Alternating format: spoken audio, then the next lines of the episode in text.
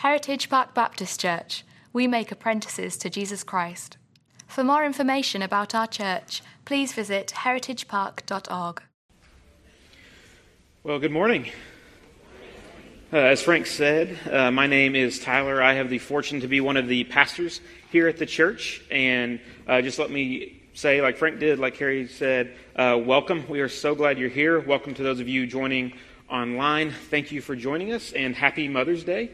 Um, this is a great day to celebrate moms. Hopefully, uh, if you are a mom, you feel loved and appreciated. Uh, we do have uh, a photo opportunity out in the foyer. You probably noticed it when you walked in. If you didn't, I don't know how to help you. It was like right there by the doors. Um, but I understand. Like my wife would tell you to do the same thing with dishes.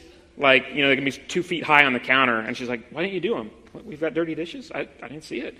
You know, we just walk by. But uh, if you're here with your family, if you're here with your mom, please grab a photo uh, and we can get that to you free of charge and all of that. We'd love for you to have that. Um, and I also want to acknowledge just uh, the reality of Mother's Day. It's a happy day, it's a time to celebrate. Uh, but for many of us, that also brings a, a reminder of loss or a reminder uh, of maybe unmet uh, desire to be a mom.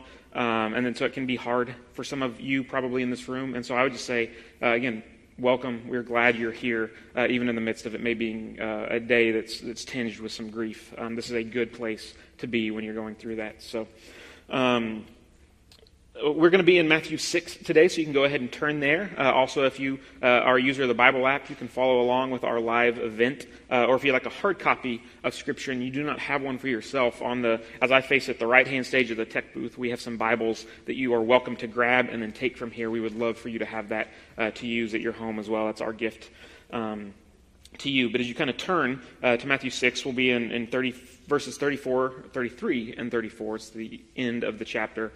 Um, you know, there are situations and, and, events in our life, circumstances, days that kind of we, we look back on and, and, recognize as a turning point where, you know, life used to be like this and now uh, it's just headed in a little bit different direction. Our values, our priorities, uh, our behaviors have changed. Uh, sometimes that's a big event. It's a, a wedding. It's a uh, birth of a child you know, that, that just shifts our life. And other times, uh, they're minor events. No one really recognizes the significance other than maybe us as we look back and go, you know, it was kind of um, a moment in which my life hinged.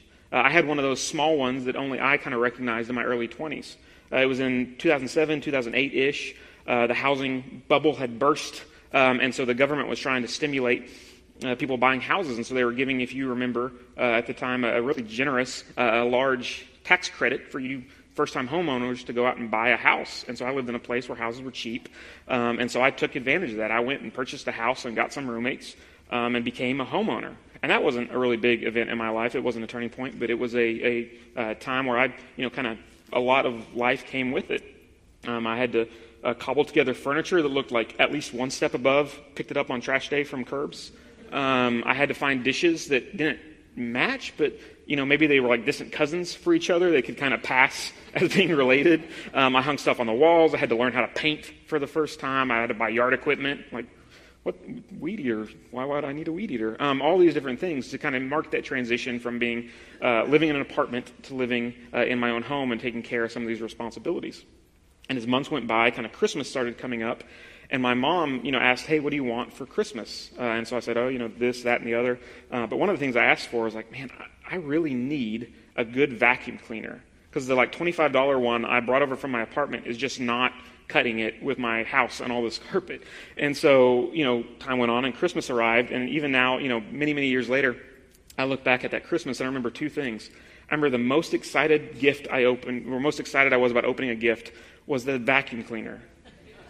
And I also remember thinking in that moment, oh no, like this is not good. Uh, my life is changed. Like I am now, you know, I don't know when exactly this happened, but I am now an adult. You know, like I am concerned with my house, I'm concerned with a mortgage, I'm concerned with these responsibilities. And so I have shifted the priority and the focus of my life.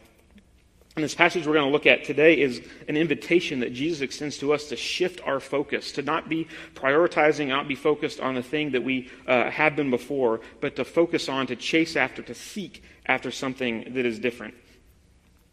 But before we, we jump in, we do need to back up and just kind of look briefly at uh, where we've been the past couple of weeks, because the two verses we're going to look at aren't just, they don't stand alone. Uh, they're the concluding thought of not only what we taught, uh, what Trent taught last week, uh, but also what he taught uh, going back, starting in verse 19, where Jesus really starts hitting us on how we relate to our material possessions. And if you've been tracking along with us the past couple of weeks, or if you haven't, you can go get these sermons online. Uh, but I think it was three weeks ago we talked about Matthew 19, uh, where Jesus says, you know, hey, store up treasures uh, not on earth where you have thieves and moth and rust that can destroy them, but store up treasures in heaven. You know, put them where they're eternal, where they're protected. Uh, and then he, he goes into the next passage and says, not only that, uh, but you can really only serve one of two masters. And he, he kind of uses the example specifically here of you can serve kind of material things, uh, you can serve money and material wealth, or you can serve God. It's one or the other. You can't have it both and. Um, it reminds me of the passage in uh, Joshua. You know, it's kind of a famous passage which says, Choose this day who you will serve. Uh, but as for me and my house, we will serve the Lord.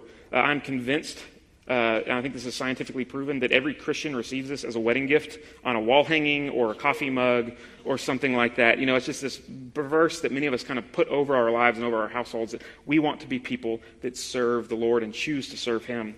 Uh, but Jesus says it's one or the other. You cannot do both. Um, and then uh, last week, the first half of the sermon uh, was in Matthew 6, 25 through 30, where Jesus kind of pivots and says, hey, you know, gives us this illustration and says, hey, look at the birds of the air. Look at the flowers of the field. Look at how richly God provides for them, that they have their needs met by this creator that, uh, as Trent said, I think he says, cares for you, values you, and knows your needs, were his points of that sermon. And so if that is true, then we can live like that is true. And then in the verse immediately uh, following this, or in the two verses, verses 31, uh, Jesus kind of makes the conclusion that we looked at last week.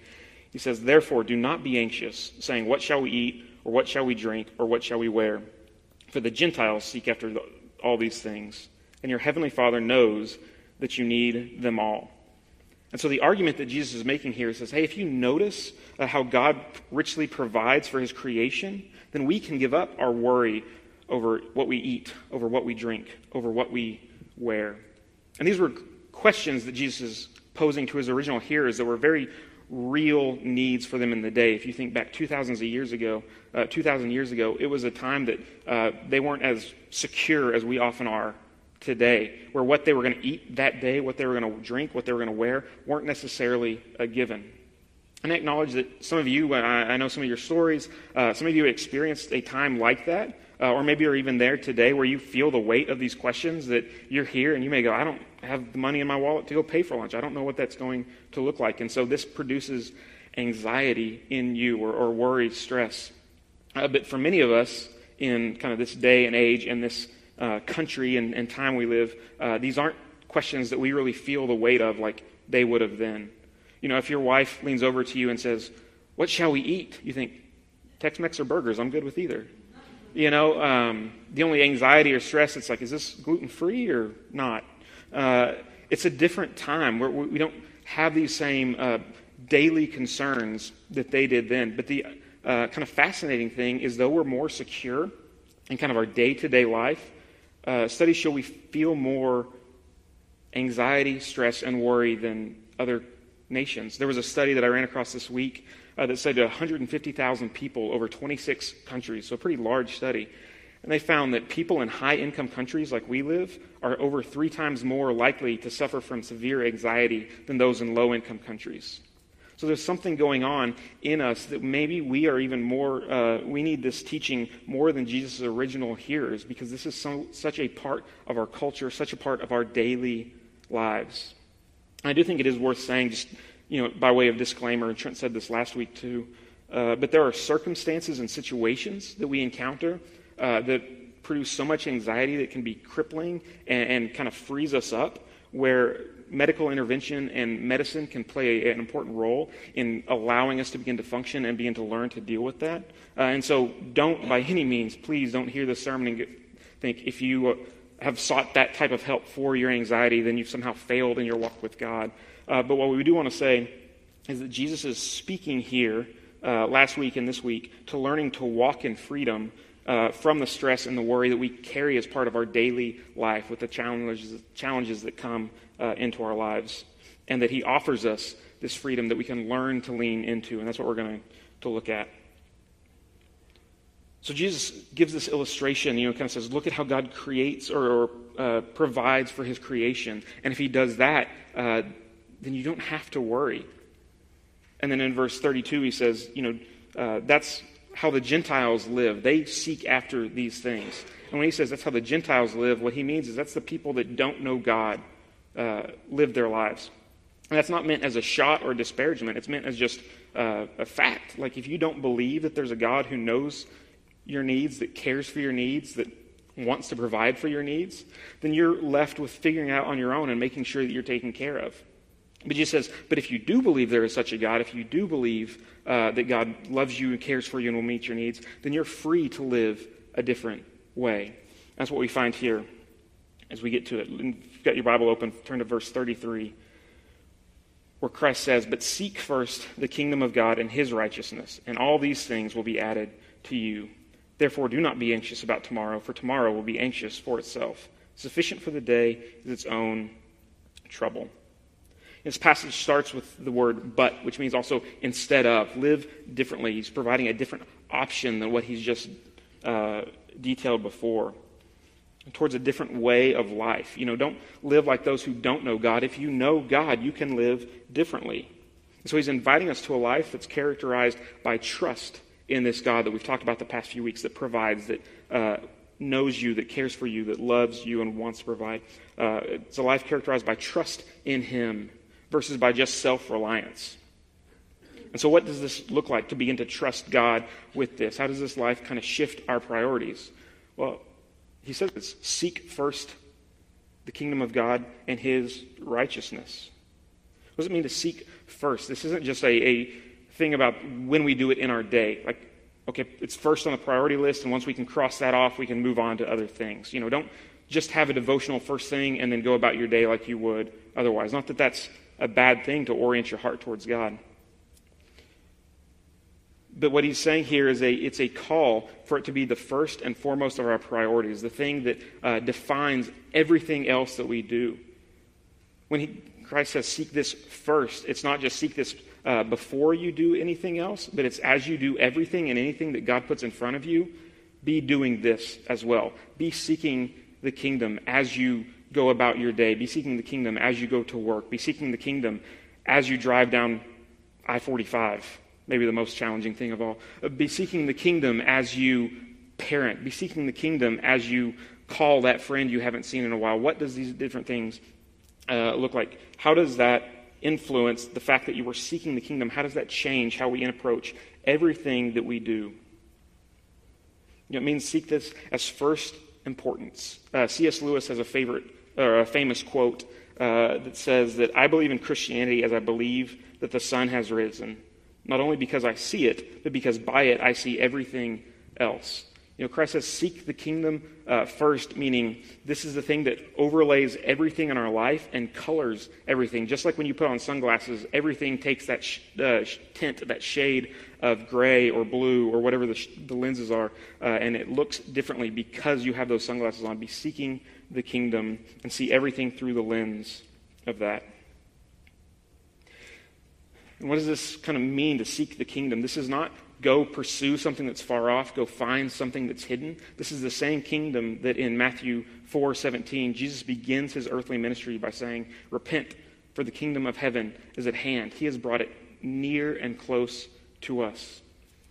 So uh, we've got many of you guys know my family. We've got a four-year-old named Logan, and one of the things that happens virtually every night is we have a bedtime routine, and I read him a story, or we you know, kind of do the thing. But it's, you know, you put on pajamas, you uh, brush your teeth, and then we've got a story and prayer. But between the brushing the teeth and the story and prayer, he takes off like a dart and runs into his room and jumps in his bed and pulls the cover, covers over his head uh, because he wants to play hide and seek.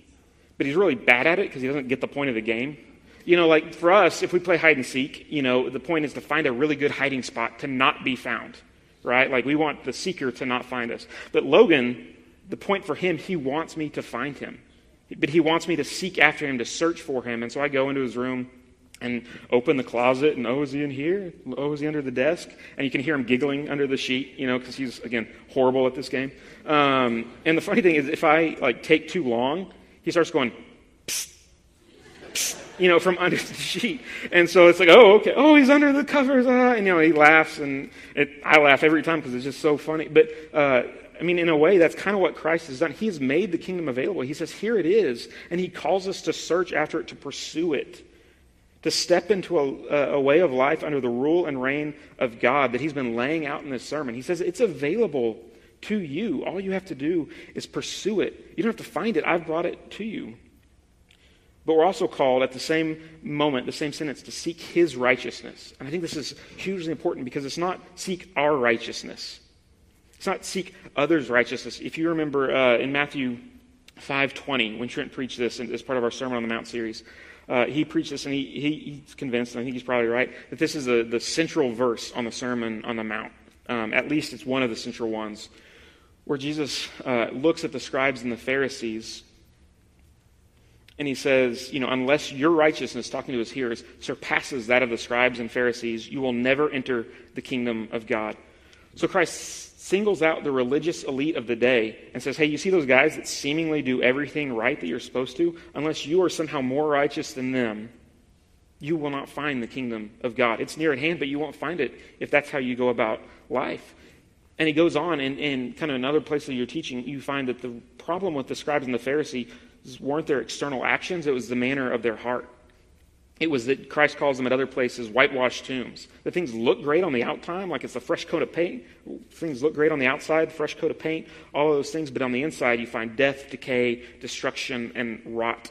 Uh, because what they're about is for the applause of man. They're out for the, the grandness of their own lives. They're out to prove how good they are.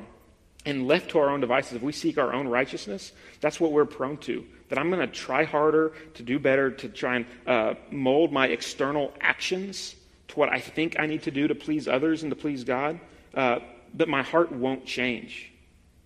But what Christ calls us here is seek the righteousness of God. What's the difference? The righteousness of God is the righteousness that's not concerned primarily with the external action, but is concerned with the right direction of the heart. It's the, the righteousness that produces a new creation in us. It's not about trying to do better, but it's about transforming the person from the inside out. Making us a new person that not only uh, eventually gets to where our behavior changes, but it, it, changes our hearts so that these things that God is commanding in the Sermon on the Mount are the things that by nature we want to do. Not what we're forced to do, but we want to live this way because we see the beauty and the goodness of what Christ is calling us to. It's the type that says, uh, You've heard, do not murder. But I tell you, do not even hate your brother. Um, it's the type that says, not only, hey, you've heard it said, do not commit adultery, but I say, don't even lust, because if you're lust, you're already on the path down that way towards sin. It's the type that says, hey, forgive your enemies. And not only forgive them, but love your enemies. These things that we hear just naturally, like, I cannot bring about that in my life. It's the, the, the thing that the righteousness of God provides us as we seek it. And the beautiful, the, the beautiful news here is that not only has God made the kingdom of God available, but God makes the righteousness of God available. He brings that near to us. That He lived the perfect life, that as He paints this picture of this life of goodness that we know, if we're honest, that we do not measure up to, Christ fulfilled it at every turn. And that not only that, He went to the cross to die the death that we deserve, to take uh, punishment for our own sins on his shoulders and to offer us this gateway to a right relationship with God. That Christ not only brings near the kingdom that we need to seek, but he brings the righteousness of God that we're called to seek and offers it to us as a gift. He extends the invitation to pursue this, that all we have to do is step into it to respond uh, to his call on our lives. And it's available to us. And this is the gospel that we preach every week, but not just the gospel as we receive it once upon a time to come to faith, but it's the gospel we need to walk in each and every day, that this invitation is still extended to us, no matter if we succeed in what God has called us to or if we've fallen short once again, that it's still offered to us the forgiveness, the love, and the righteousness of God um, to learn, to grow, and to, to seek after each and every day. And this is the reality. This seek first the kingdom of God and his righteousness that backs up the second half of this verse that, and all these things will be added to you. You know, normally we think my biggest need, your biggest need is to make sure that kind of our daily necessities are met. But here, God reminds us in this passage this week and the, the previous weeks that our biggest need is a right relationship with God and to strive after that. And if we seek after a relationship with God that He has called us to, and if we put our energy to that, then we can trust that God is going to cover the needs that we have for the day. Because that is who God is, that is how He promises to act. And if we rely on His promises, He will not leave us short. You know, the same God that provides His kingdom and His righteousness is going to provide our needs for the day. Just a few verses after this passage, Jesus will say that uh, if you are who, who, are evil know how to give good gifts to your children, uh, how much more will your, far, your Father who is in heaven give good gifts to those who ask him? We'll look at that in more uh, detail when we get there in the sermon. But the idea is that if we have a good Father in heaven, then we can trust him for these things. Uh, Trent used a phrase several weeks ago. Uh, now, I don't remember exactly when, but everything that comes into our life, he said, is Father filtered you know, that it goes through the hands of a loving and good and caring Father who is in control of everything that comes into our life. And so anything that we encounter, we can trust came from Him and is for our good and His glory. Um, I know uh, I've got a friend who goes by the name of TA that uh, was once upon a time a youth minister in Austin. Uh, and Austin has a bunch of lakes, and he was like a lake guy. He loved taking the youth group to the lake, getting some church members that had boats and going jet skiing and uh, water skiing and tubing and all that. And there was one church member in the in the church uh, that had a been blessed uh, financially and was very very successful and had just bought a brand new, very nice uh, water skiing boat. And so TA, because he's a late guy, said, "Hey, do you mind uh, helping us take a bunch of youth students out to the lake and having a good day?" And the guy was generous and said, "Yeah, of course." You know, they set the time and they went out and had a good day. Well, somewhere along the time, uh, one of the students, either purposefully or accidentally, I'm not sure, uh, managed to take a Sharpie and mark up one of the seats on a brand new boat. Um, and so TA hears about this after the fact, and of course just has this dread. Um, and he goes and walked up to this guy that had lent the boat to them and taken them out and been kind and goes, I am so sorry, you know, that this happened. I, I don't know. I can't make it up to you. I don't know. And he said the guy's response, he's just kind of sitting there looking at the seat. He goes, No, I mean, I'm just trying to figure out why God thought I needed a boat with Sharpie on it. You know, anyone else would have that first response? Like, you know, I think most of us would have like a response that's not appropriate for speaking of in church. Um, but that was where he was. He saw this thing that had come through the hands of his father and said, I don't understand what's going on, but God is teaching me something through this. You know, the point isn't if Jarrett asks to borrow your boats, just say no. Um, the point is, you know, God can work in our hearts that He produces something that as we encounter challenges and we encounter things that we would normally get really upset about, that we just see it differently than we did before. Um, in another way, how does this look as we approach? There was a church uh, recently that's been in the news in Ontario. Um, the church started about 20 years ago. Uh, they, for 15 years, were nomads. They had no property. They just met here, and then that wouldn't work, so they'd outgrow that. They moved somewhere else. They moved around. About in 2015, you know, four or five years ago now, they started praying for God to give them a permanent location to meet. Uh, and then God answered that prayer in 2019, and they received another church, gifted them their building, and so they were able to start meeting in this space. Well, then, after 2019, you know, what happens? We know 2020 hits uh, and all that comes with that. Uh, and in their region, uh, the government actually imposed a restriction and said, you cannot meet. And they tried to step in and just say, you know, it's against the law for churches to gather in person. Uh, we've been fortunate. I know it's a, a mess and people um, disagree on kind of what the best course of action is, but at least in Texas, you know, we were exempted from the laws as a religious organization, so we were left to decide kind of what, how to navigate uh, the, what was going on. Um, but where they were, they said, hey, we can't stand for this. We cannot allow the government to put a, their foot down and say, you can't meet. And so they continued to meet. Um, they thought that was the, the most important thing. Um, and so they began to get tickets. And it gets to the point that even they would have patrol cars parked outside the church that, like, as you guys left, cops would chase you down and ticket you for coming to the church. Um, the elders of the church were ticketed. They were held in contempt of court. Uh, it got to the point two weeks ago or so, the government seized their building. Uh, and now, you know, as it progresses through court, you know, it'll play out and hopefully uh, will be restored to them. Um, but the pastor wrote an article on his blog and said, hey, you know, we prayed for a building and we thought our building was for the future of the church and to grow and to minister. Turns out our building was to kind of take a stand for the government cannot tell the Church of Christ what to do. Um, and he goes, That's okay. You know, we've been a church without a building, and we are once again a church without a building. And, you know, we don't know how this will play out, um, but we thought we needed a building. Turns out God says we don't need a building anymore, at least for this time. But he said, I feel good because we sought the kingdom of God first. Um, and so this then pivots to verse 34 um, with another invitation to release our anxiety to God. It says, Therefore, do not be anxious about tomorrow, for tomorrow will be anxious about itself or for itself. Sufficient for the day is its own trouble. So we're at a stage in parenting, like I said, we've got a four year old, uh, where 90% of the time we're saying like one of three phrases, it feels like. Um, and maybe that's the stage of parenting that is always the stage of parenting. I don't know. We're only four years into this. You guys that are a little farther along will have to tell me. But we say the same thing over and over and over uh, because Logan has a hard time sometimes getting some of these things that we're trying to get him to do, some of these behaviors we're trying to instill in him. And here, uh, in the span of 10 verses, Jesus says the same command to us three times. And I think he does this because he's a good teacher and he knows this is a challenge and this is a command that's going to be very hard for us to actually get and to walk in. And so he says three times, do not, therefore, do not be anxious. And one thing that uh, I noted as I was kind of preparing for this is it's never an isolated command. Like there are times in Scripture where God just gives a command to us. You know, don't steal. It's not really a whole lot that backs that up in the Ten Commandments. It's just a sentence. Don't commit adultery. Just don't. Uh, but here he doesn't just go, don't be anxious.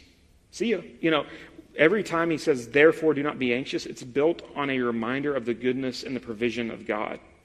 He says, if these things are true, if this is who God really is, then we can rely on him to provide for our needs, that we don't have to meet them for ourselves. And if we don't have to meet them for ourselves, then I don't have to be anxious about how I'm going to achieve that.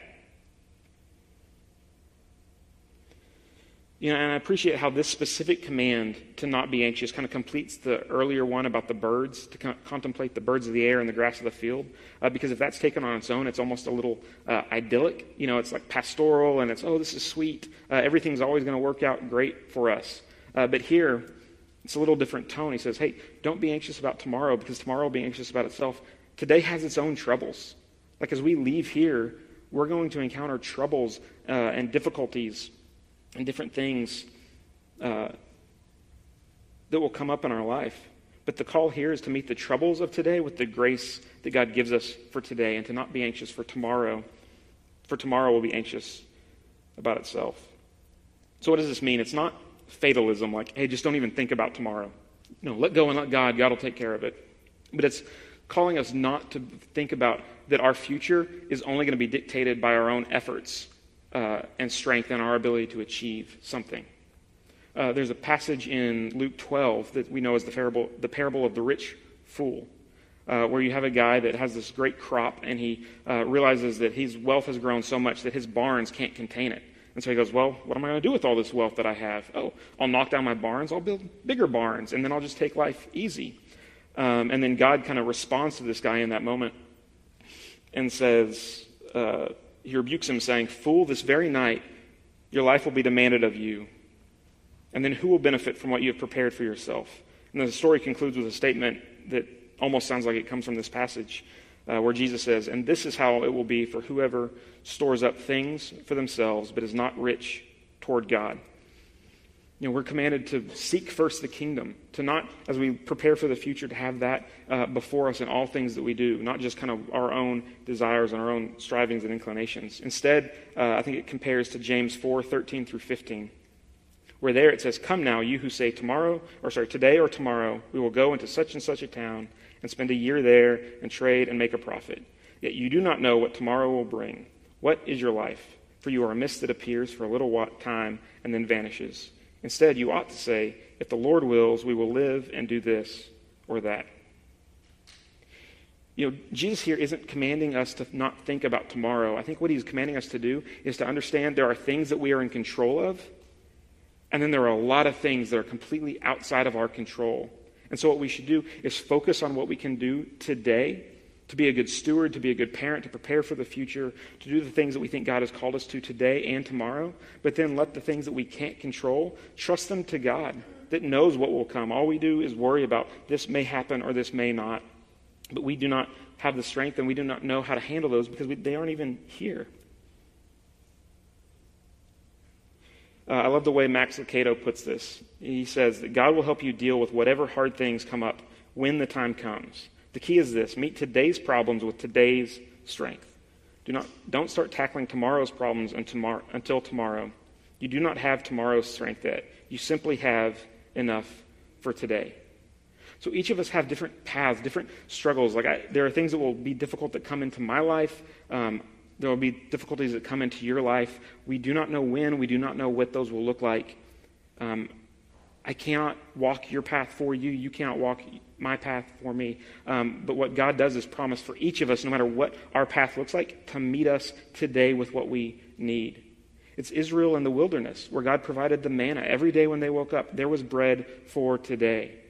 In the Lord's Prayer, Jesus says, Pray that today give us our daily bread. We wake up and say, God, I don't know what tomorrow will bring. I have some ideas, uh, but I just am not in control of what happens when I leave here. There's so much that are outside of that. Um, and that reality can drive us to worry and stress and be anxious, or it can drive us to prayer and say, God, I don't know what tomorrow brings, but you do.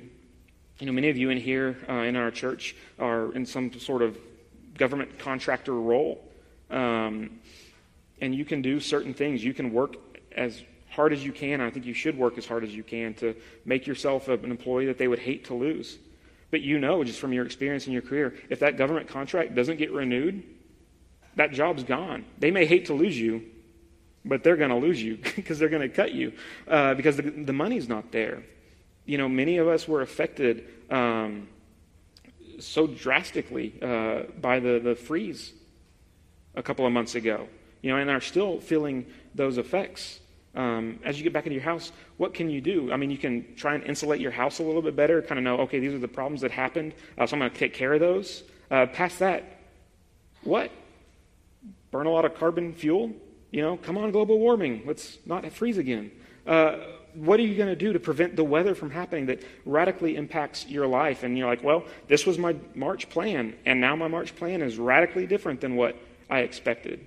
And that isn't to make light or trivial these things, these challenges that God brings into our future. It's just that none of us expected that. None of us expected COVID. None of us expected that government contract to not come through. None of us expected that health diagnosis. But all we know is the promise of God is to meet us in that moment when that diagnosis comes and go, okay, I have the grace that I need for today. And our mind can spin up, well, what if this? What if that? What if, you know, again, all we can say is those may happen. What we have to navigate this is the promise of God that if and when that comes, God will meet us there as just as he meets us today. And so what do you need today? You need the strength for today? Uh, what do you need to take your next step with God? You need the strength that God will give you to take that step. You may not have the strength, you don't have the strength to take the second and the third step, but you have the promise that God will meet you there. What does it take to start turning uh, worry over to God? For some of us, this is easier. For some of us, this is a very, very hard thing to do because we hang on to this pretty tightly. Uh, we need the strength to take one step towards turning worry and stress and anxiety over to God. And we have the promise that God, through the Spirit, will work to give you that if you seek the kingdom and his righteousness, because that's the promise that God makes to us. So, just a few things, um, because I know it's really easy to be like, don't be anxious. See ya. Um, you know, but uh, just some tools that if you want to take a, a, step and, okay, what does it look like to turn a little bit of my worry, a little bit of my stress, a little bit of anxiety over to this Father that promises this? Where do I even start? Um, a few just really practical things. One, uh, make time for prayer, make time for reading the Bible, make time for Christian community. Uh, and I know that's kind of broken record church advice, uh, but it's broken record church advice because that's the first step. really. Um, if I were to invite you, um, pretend you know something about cars, whether you do or not. Uh, if I were to invite you over because my car's not working, and I'm like, hey, I need to get to Amarillo where my family is. Uh, this isn't working. And you come over and you're like, that seems like it's working. Uh, did you get gas? I'm like, oh, I meant to, you know, but I got so busy and stuff was going on. You'd be like, thanks for wasting my time. You know, like that's the, the first thing you have to do. Like it is a fact that my car will not run, your car will not run, unless you have a Tesla, uh, without gasoline in it. You know, if you have an internal combustion engine, you have to put gasoline in it to drive a mile. In the same way, it is a fact that God's tools, the fuel He's given us for our Christian life and our Christian growth, begins with reading Scripture, praying, and being in Christian community. So the first things I'd ask is Are you in the Word to read how He's always provided for His people? That will remind us how we can uh, rely on His provision in the future. Are you lifting up your worries uh, to Him through prayer in a non rushed way that you can actually sit and turn those over to Him? Um, and do you have Christian friends? Uh, that don't affirm you in your anxiety. You know, the ones that are like, oh, yeah, I'd be stressed about that too. But the ones that actually redirect your anxiety uh, to trust in the Lord, the ones that challenge you to do that. Um, secondly, I talked about this a little bit, uh, but work as unto the Lord. Uh, Colossians 3 23 and 24 say, Whatever you do, work heartily as for the Lord and not from men, knowing that from the Lord you will receive the inheritance as your reward. You are serving the Lord Christ. You know, this is do what is in your power today. Uh, plan well, invest well, be a great employee, um, set yourself up for whatever is in your power. You are doing it right. But then, second, do not, or third, do not borrow trouble. You know, there are things that are in your power, and then there are things that just aren't, um, that only God can. If you're, you know, it's a wise thing to do to save for retirement and say, I'm going to, you know, provide for my family uh, that one day I can not have to work eight to five. But in 1999, Enron was a way better investment than Apple. And how'd that turn out? You know, Enron was the safe bet, and it went belly up, and Apple went through the roof. You know, like there are things that there are just no way to know what is going to happen. Is the market going to crash? Is the uh, housing bubble going to go up or down? Um, how is your health going to do? How is your parents' health going to do? And how will that impact your finances? How are your kids going to turn out? All of these things will drive us either mad or drive us to prayer in the Lord. Um, fourth, pay attention to your inputs. Uh, one thing I think I see a lot of anxiety we bring into our life from external sources. Uh, I think there's a, a, big, two big things, uh, and it could be different for each of you, but two big things that kind of bring this into a lot of people's lives. One is uh, cable news. Um, we listen to this a lot. Anytime you go into a doctor's office, it seems to be on. Um, cable news, and this may be a little bit of my cynical side, uh, they are not a nonprofit organization. They have a profit motive. And the thing that drives profit is eyeballs, and the thing that drives eyeballs is fear and anger. And so, a lot of, not all, but a lot of what you'll see on your big network news uh, is a telling of the facts that's meant to make you angry or meant to make you afraid. And if we consume too much of that, it does bad things to our spirit um, for many of us. Again, that's not a call to be uninformed. That's not a call that says you shouldn't watch that at all, but a call to test yourself and say, what is this doing to me? Is this something that is helping me be a better citizen of the kingdom of God in this world? Or is this something that is driving me to fear and anxiety and worry over things that, again, are outside primarily of your control? And secondly, I think a huge thing is social media. It drives uh, worry by comparison. It drives worry because we're so busy, and then we lose like three hours just scrolling through Facebook. And like, oh, someone I haven't talked to in 13 years got a dog, you know, and, and these different things. Um, it drives worry by uh, uh, targeted ads that you buy all these things you didn't know you needed for some of us, and then you're like, "Why don't I have any money?" And you've got like Amazon boxes stacked up that high. Um, you know, there are things that can happen in our life that this just brings that isn't good for us. That's not saying, uh, again, social media is all bad. There's a lot of good for it, but it's worth reflecting on what is this bringing into my life, and maybe setting up uh, screen time limits, uh, or maybe it is completely shutting it off and just saying, you know what, what this brings into my life costs me more than the good that it uh, that I derive from it. And so I'm just not going to let this continue to drive me. Uh, maybe for you, it's something else. There's an input that you just look at and go, you know what, this is not doing things for my good and God's glory. It's, it's driving fear and anxiety, and it can be removed. Uh, and finally, make space to reflect on God's prior provision. You know, how do you learn to trust God for tomorrow? Um, a huge thing is you take the time to remember how He provided for you today. If you read the Old Testament, um, I think the most frequent command that God gives His people is just to remember.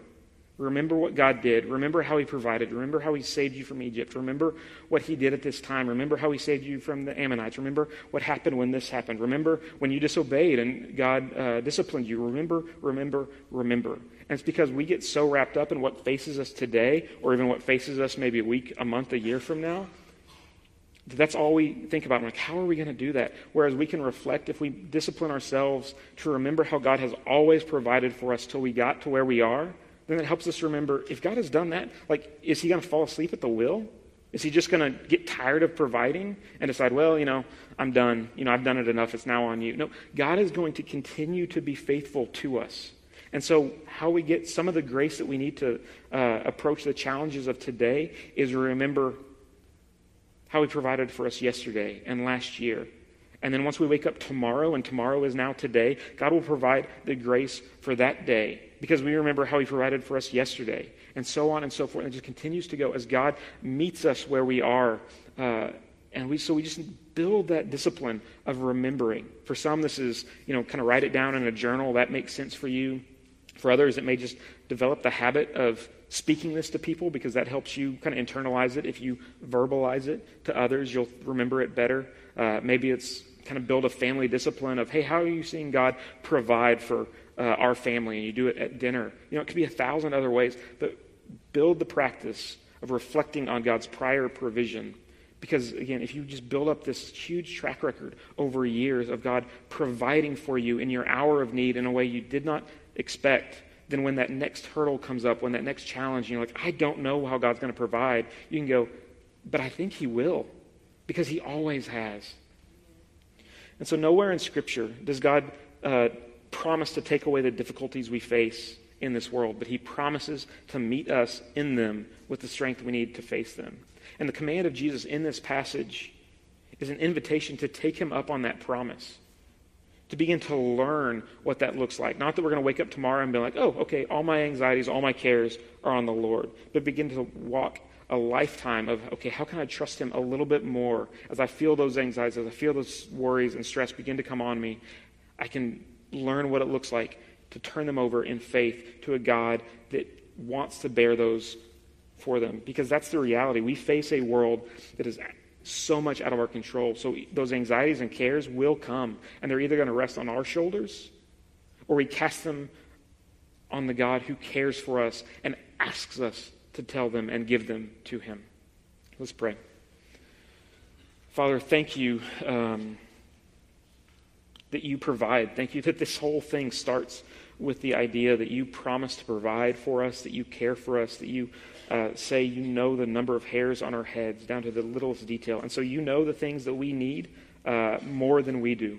And thank you that your promise is that you will give those to us for your uh, glory and our good as we seek and strive after your kingdom. I pray that you would give us the grace that we need to take that step on what that looks like for everyone in this room, to seek your kingdom first um, and that we would begin to learn just in a small way, if that's what we need, uh, we would turn one care, one worry, one source of anxiety over to you, and that we would see through that how faithful you truly are, uh, and we would experience the joy and the freedom. Um, it seems so far away for so many of us, but is a promise of you that is available to us in Christ. All these things we pray in Jesus' name. Amen.